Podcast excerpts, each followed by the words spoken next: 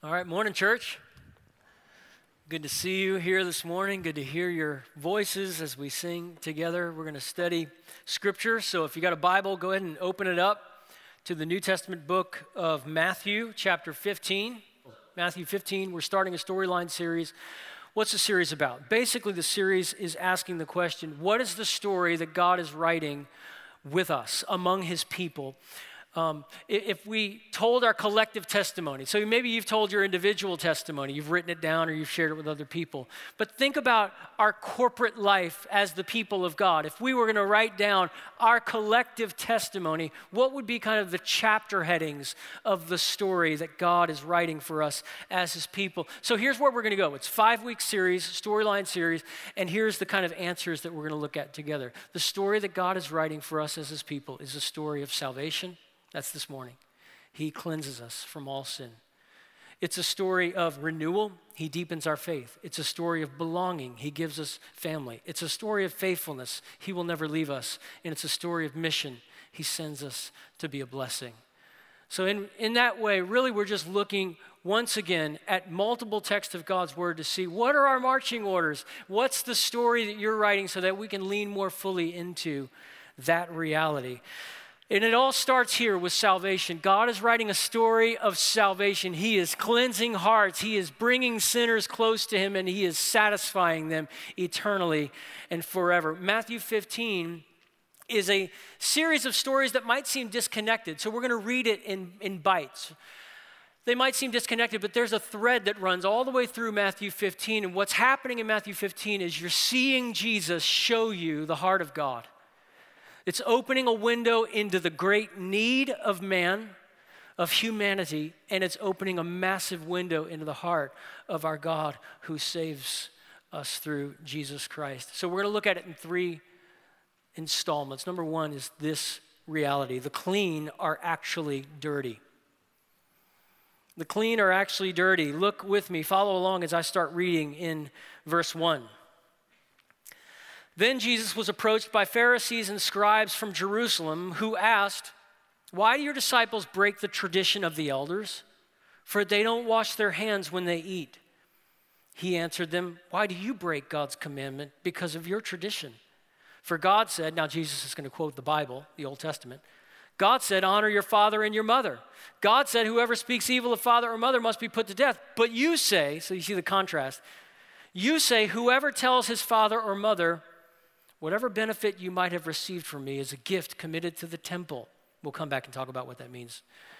Verse 6 He does not have to honor his father. In this way, you have nullified the word of God because of your tradition. Hypocrites. Now, that is the first, in Matthew's gospel, that's the first of many times Jesus drops the H bomb on these guys. Hypocrites. And then he says, He reminds me of a verse in the Old Testament that goes like this Isaiah prophesied about you when he said, this people honors me with their lips, but their heart is far from me. They worship me in vain, teaching as doctrines human commands. Summoning the crowd, he told them, Listen and understand, it's not what goes into the mouth that defiles a person, but what comes out of the mouth, this defiles a person. Then the disciples came up and told him, Do you know that the Pharisees took offense when they heard what you said? In other words, it's like the disciples are saying, You know, you actually said that out loud that's hugely offensive thing and it's got people pretty prickly right now. Well jesus doubles down and he says leave every plant verse 13 every plant that my father didn't plant will be uprooted.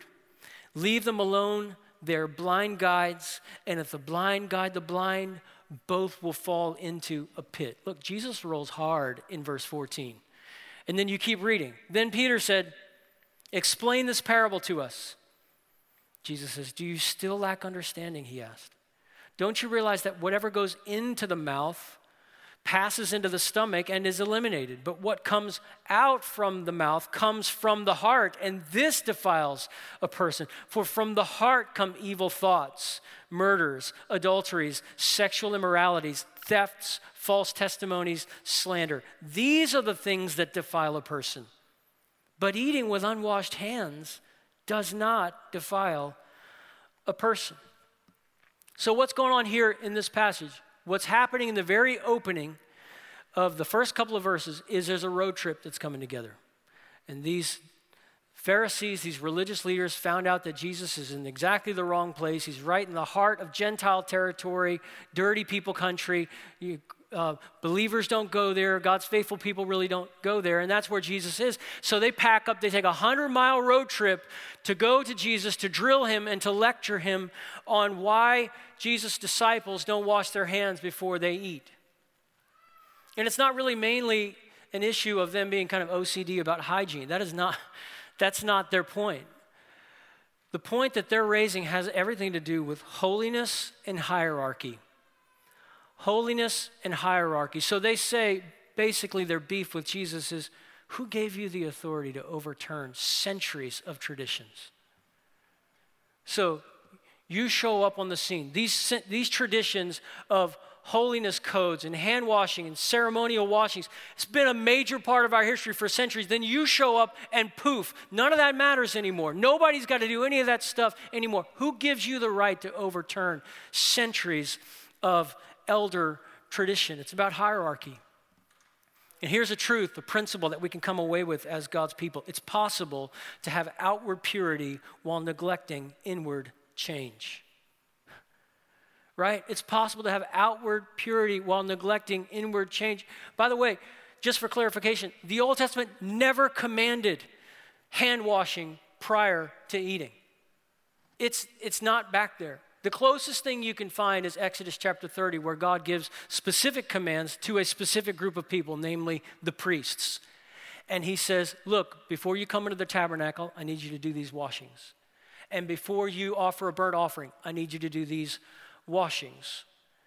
And at some point, the Pharisees come on the scene and they almost have this sort of no rule left behind policy. Right? It's like if there's a rule that's good enough for them, it's good enough for all of us. Sort of like when your teacher, when you showed up in class and you had only three cookies, and they said, Do you have enough cookies for the rest of us?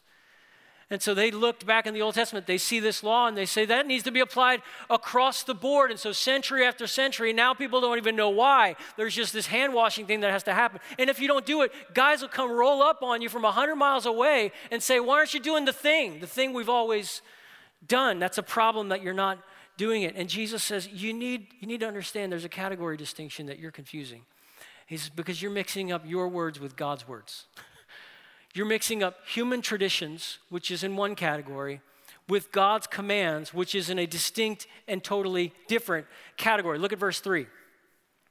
So they ask him the question. Jesus flips it over and he says, Why do you break God's commandment? Because of your tradition. For God said, Honor your father and mother. But you say, you see that contrast he picks up on. God said this, you say, Whoever tells his father or mother, whatever benefit you might have received from me, is a gift committed to the temple. Jesus says he doesn't have to honor his father if he does that. In this way, you have nullified the word of God because of your tradition, you hypocrites. Here's the ba- basic idea is they thought that the worship of God freed them from social obligations. They thought this vertical thing erased the horizontal compassion and provision that needs to take place. So unpack that. Why, why, does Jesus call them hypocrites and associate it with this tradition? It's a tradition that's called korban. Depending on your English translation, you might actually see the word korban in your English Bible. Korban just is translated and it means given to God. So the hypocrisy is that the burdens of your aging parents, if you live in the first century, that's on you. As adult children, that becomes your responsibility. They didn't have retirement accounts, they didn't have Social Security. And so, if they had children, the children are supposed to take care of mom and dad's medical bills and, and so on and so forth. But these guys had set up this korban. It's given to God. This money's already spoken for. I'm sorry, mom and dad, I really want to meet this need. Technically, I even have the money. It's actually right here. But I already prayed about it and I had committed this stuff to God in advance. It's in the Korban fund, it's going into the Korban fund. And Jesus says, There's a word for that hypocrites. You hypocrites. And he says, It reminds me of a text in the Old Testament when Isaiah said, This people worships me with their lips, but their hearts are far from me. There's a breakdown, right? A graphic example of this, even in recent times, a world renowned defender of the faith and apologist, recent evidence has come up that despite his denials, he was living a double life. And he was a predator, He was taking advantage of women. He was using his celebrity status and his ministry platform to groom women and then to abuse them. And they're still in therapy years later. Some of these things happened years and years ago, and they're in therapy today, traumatized. Jesus has a word for that hypocrisy. You, you, worship me with your lips, but your heart is far away. Look, it's one thing to stumble and to repent and to manifest a commitment to walk in the light from here on. It's another to double down, to get people, to force people to sign non disclosures, back them into a corner, rationalize and shift blame. That's, that's a whole different story. That's the story for which Jesus says, I'm thinking of a verse. As people worships me when their lips are moving, but their hearts are far away. And sometimes Jesus, in his mercy, he has to talk to us the way he talked to them. Why? Because of this next truth. It's possible to engage in spiritual activity while our hearts hold on to idols. Jesus is saying to the Pharisees, um, You came a long way to talk about something God doesn't even care about. You come all this way, and he says, You want to talk about something God cares about? Why don't we talk about this? Why don't we talk about the fact that you've got this Korban pledge offering that excuses your neglect of your social responsibilities to the poor, starting with your parents? I want to talk about real stuff, real worship. Let's get real with this, right? He, he says, You know what God cares about? He cares about the fact that you guys would travel 100 miles up the road to command people to submit to a law that you and your buddies made up. He said, This is the command of God. You're upholding your traditions. This is the command of God. Let's be real about worship. Friends, we can be the same way. I love this quote from Dane Ortlund in his, his fine book, Defiant Grace. He writes The real question is not how to avoid becoming a Pharisee. The question is how to recover from being the Pharisee that we already are right from the womb.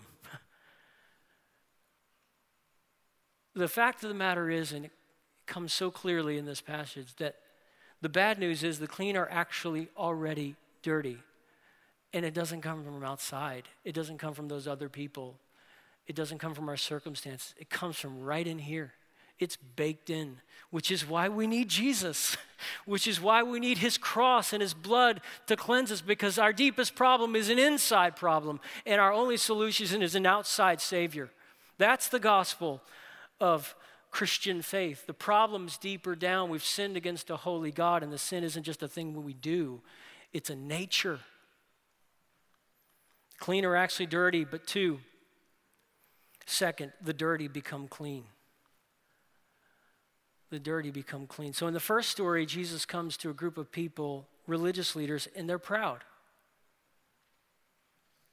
Two things keep people from God pride and shame. Think about that. Two things keep people from God pride and shame. So you come up to this first group, and they're the proud. You, you ask these guys, hey, a penny for your thoughts. What's wrong with the world? Explain everything we're seeing on the news. What's wrong with the world? They don't say, I am. Sin is in my members. I need cleansing. It's me. I'm the problem. I'm inside the problem of evil. No, you know what they say? When you say, What's the problem with the world? They're probably pointing at the woman in verse 22. They're probably saying, See that Canaanite woman over there? She's the problem. Those people, those Canaanites, they've hounded us over the years. She is the problem. And she comes and she's the shamed, right? Matter of fact, as soon as she comes up to Jesus, what do his disciples do? Send her away. She's one of those people. Send her off. She doesn't get to come hang out with us. Look at it with me in verse 21. When Jesus left there, he withdrew to the area of Tyre and Sidon. Just then, a Canaanite woman from that region came and kept crying out, Have mercy on me. Notice, Lord, Son of David. She knows his title. She knows who he is. He's the Messiah. My daughter, she says, is severely tormented by a demon. Jesus did not say a word to her.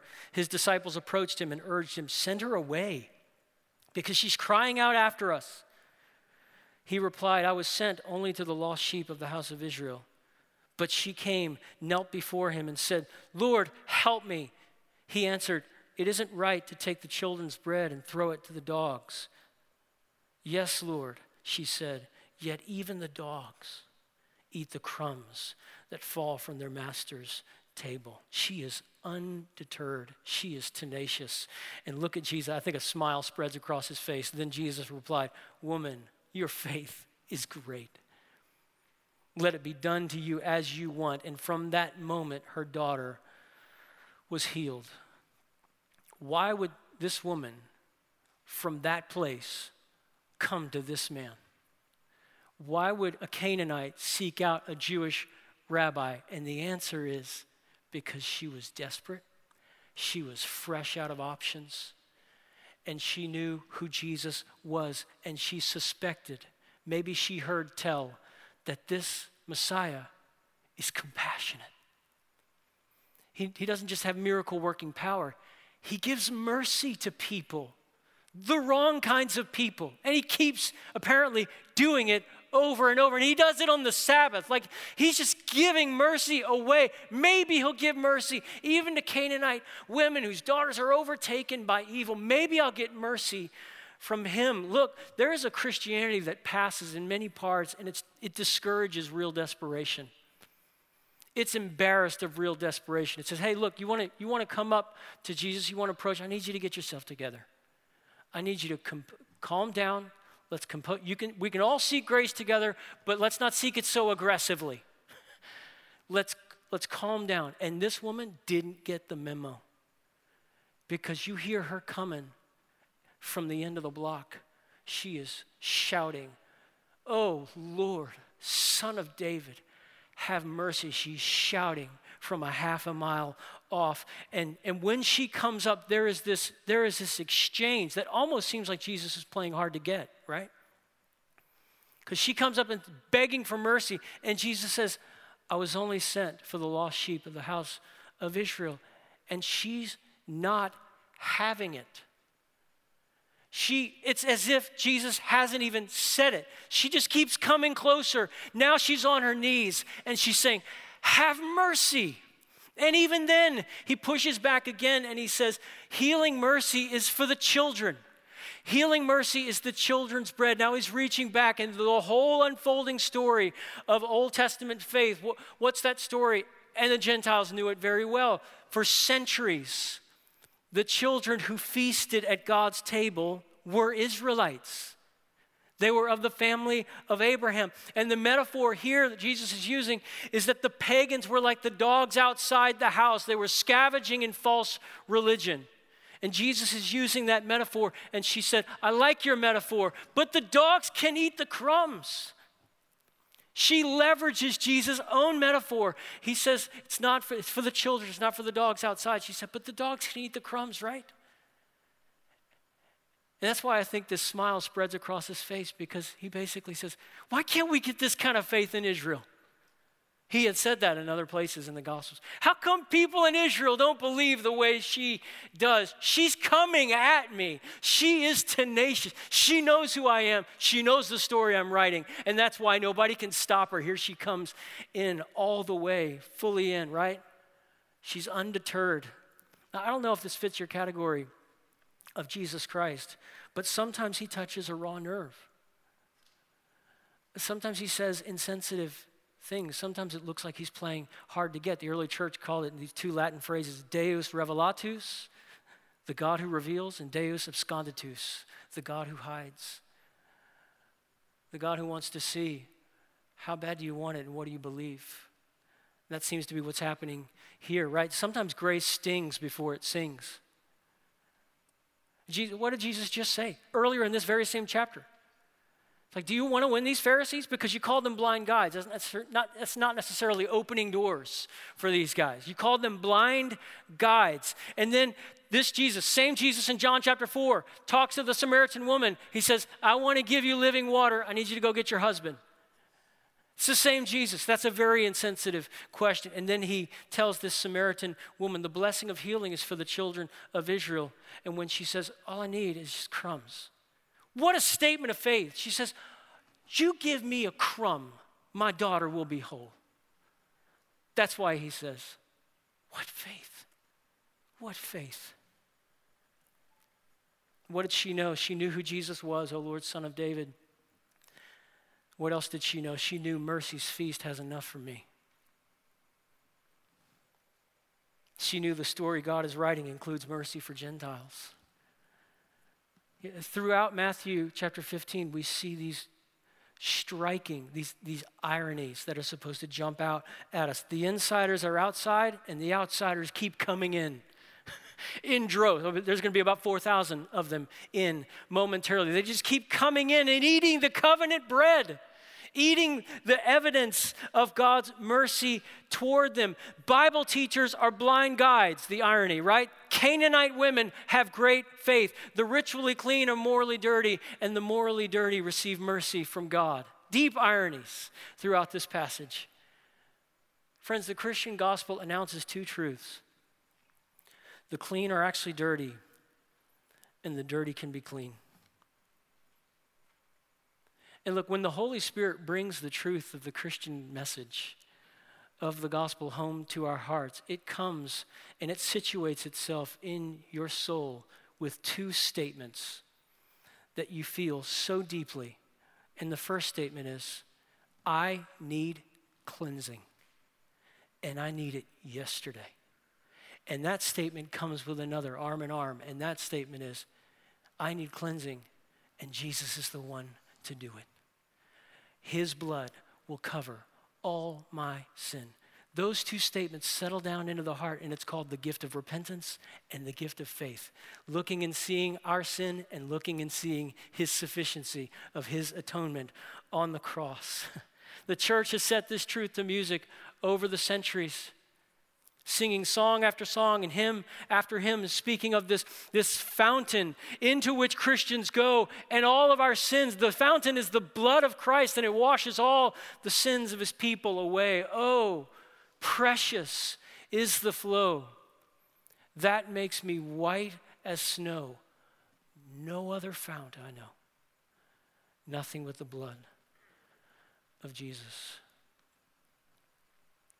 To all who have wondered, can I ever be clean again? To everyone who, who wonders, is there a place for me at the feast of God's mercy? Matthew 15 is a resounding yes. There's more where that came from. The bread is available. It's the story God is writing, it's a story of salvation. The clean are actually dirty, the dirty can be clean. And third, Jesus does it all. Look at the last episode of this passage. It seems like it's disconnected, but it's connected. Follow verse 32. Jesus called his disciples and said, I have compassion on the crowd because they've already stayed with me three days and have nothing to eat. I don't want to send them away hungry. Otherwise, they might collapse on the way. The disciples said to him, Where could we get enough bread in this desolate place to feed such a crowd? How many loaves do you have? Jesus asked them. Seven, they said, and a few small fish.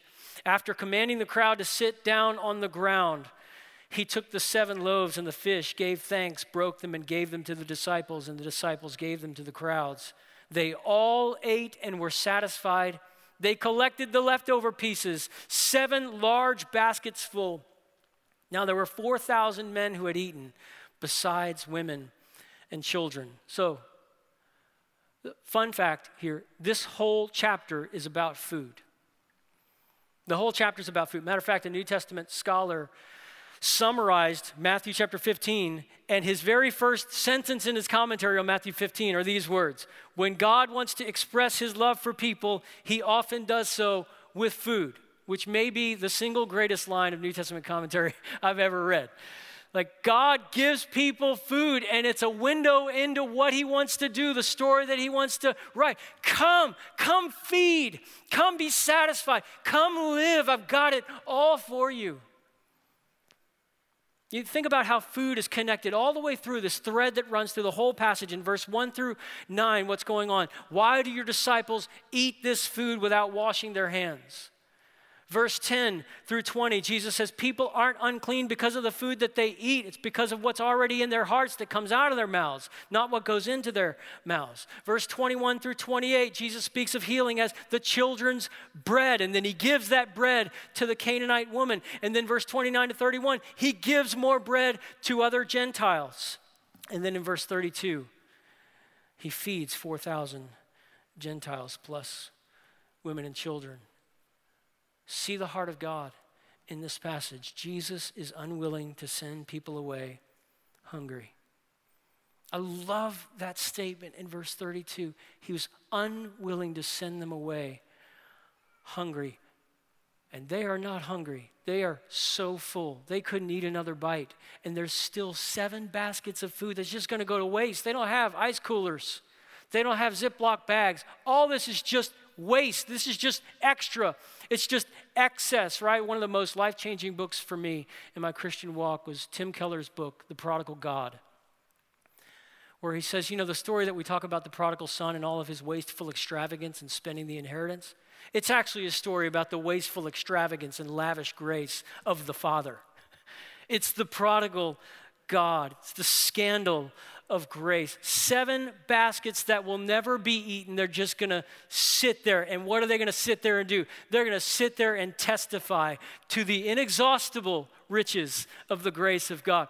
They're going to shout to the crowds, It's bottomless. You can hit this thing all day. You can keep coming back. There's more and more and more grace. It's the story of the gospel. One 16th century theologian, he was commenting on the value of Christ's atoning blood. And you know what he said? He said the value of Christ's atoning blood would have been sufficient to purchase a thousand worlds of sinners. Right? It's not like, you know, if, if there was just one less drop, we couldn't be in heaven. It's like, no, thousands of worlds of sinners could be saved because of the sufficiency of the cross. You can hit this thing all day, it's bottomless. It's a massive, mighty salvation. Look, grace doesn't barely cover your sin, it absolutely buries it. Our God is not thrifty with grace. Matthew 15 screams, Our God is not thrifty with grace. You know, religion misses this. Jewish leaders, they travel 100 miles to lecture Jesus on the difference between clean and dirty. And meanwhile, Jesus just keeps bringing dirty people close and feeding them and saving them and healing them. This passage is meant to demolish moralism. Again, Dan Ortlund, in that book I referenced earlier, he writes these words Judaism is no more legalistic than any other religion, so long as that religion is made up of humans. For the propensity to earn rather than receive God's favor is a human, not a Jewish problem. And then he issues this challenge, this exhortation. It's time to enjoy grace anew, not the decaffeinated grace that pats us on the hand, ignores our deepest rebellions, and doesn't change us, but the high octane grace that takes our conscience by the scruff of the neck and breathes new life into us with a pardon so scandalous that we cannot help but be changed. You know what I hope and pray for you as a church? I pray that you never get over grace. It never becomes familiar. That amazing grace continues to be the story of your life. That I am I want to be more amazed by grace next year than I am now. I want to be more amazed by grace and for us to be more amazed by grace 10 years from now and 20 years from now and 30 years from now than we are today. I hope sometimes when you worship you are overcome with tears. And the sense that how why me? I do not deserve this. I have sinned against God. Don't make me list them. I have sinned against God. How come I get to be here singing his praises? I was listening on the way into one of my favorite hymns. It's a hymn that's largely been lost to memory, but one of the verses says, Why was I made to hear thy voice and enter while there's room? When thousands make a wretched choice and rather starve than come. Why me? How is it that mercy found me? How is it that I found my way to the table of the feast of grace? How do we lean into it? How do we live it out? Three things for us to take away very briefly. Number one, confess your sin and look to Jesus. Why would we hide our sin when God is so ready to forgive it? When grace is bottomless, why would we hide? Why would we install fig leaves of human morality when we can run to the one who saves? And we can hit it over and over throughout our lives, confessing. Maybe you've never confessed your sin to God before. Maybe this is the first time you're going to put your trust in Jesus today. I pray that happens. Look, if that's you, we even have part of our, our project was finishing out a lobby, and there's a space back there called Connection Point now. This is the first Sunday that it's open. If you're interested in following up, praying, trusting in Christ, finding out what does it look like to follow this awesome Savior you've been talking about, Connection Point after service. Love to talk. Confess your sin, look to Jesus. Second, be kind to people in struggle. If Matthew 15 gets into our bloodstream, we'll be kind to people in struggle. Why? Because Satan is really good at what he does. He's been doing it for a really long time. Satan is good at leveraging shame to keep tired sinners from finding rest in Jesus. He does an extremely effective job doing that, keeping people away from the one place where they can find hope. Scripture says it's God's kindness that leads us to repentance. So let's hit that play button. God's kindness. Come on. Come to Him. Third, lean into the doctrine of grace. Look, let's read the whole Bible. You might not read it in one year. You might have a Bible reading plan that takes it in two years. The best Bible reading plan is the one that gets you reading the Bible. So read the whole Bible, but master the doctrine of grace. Master grace, because grace is at the center of the Bible. Grace is at the center of the story that God is writing. My historical hero, I've got many, maybe at the top of the list is John Newton. He, uh, he was the former slave trader, gloriously saved, whole life and perspective changes, becomes a pastor, clergyman, writes the hymn Amazing Grace, sits in the darkness with his friend William Cowper. William Cowper wrote There is a Fountain Filled with Blood and a number of other hymns. William Cowper was suicidal. Even while he was writing these hymns, he was suicidal. And he was greatly depressed. He lived with a cloud over his head for 12 years and one friend at his side, and that friend was John Newton. And John Newton said at the end of his life these words I love this. He said, Although my memory is fading, I remember two things very clearly. I am a great sinner, and Christ is a great Savior. I've forgotten a lot of things. Look, could that be us? 10 years from now, 20 years from now, and at your deathbed? I have forgotten so many things, but I do remember this. I'm a great sinner, and Christ is a great Savior. That's the story God is writing.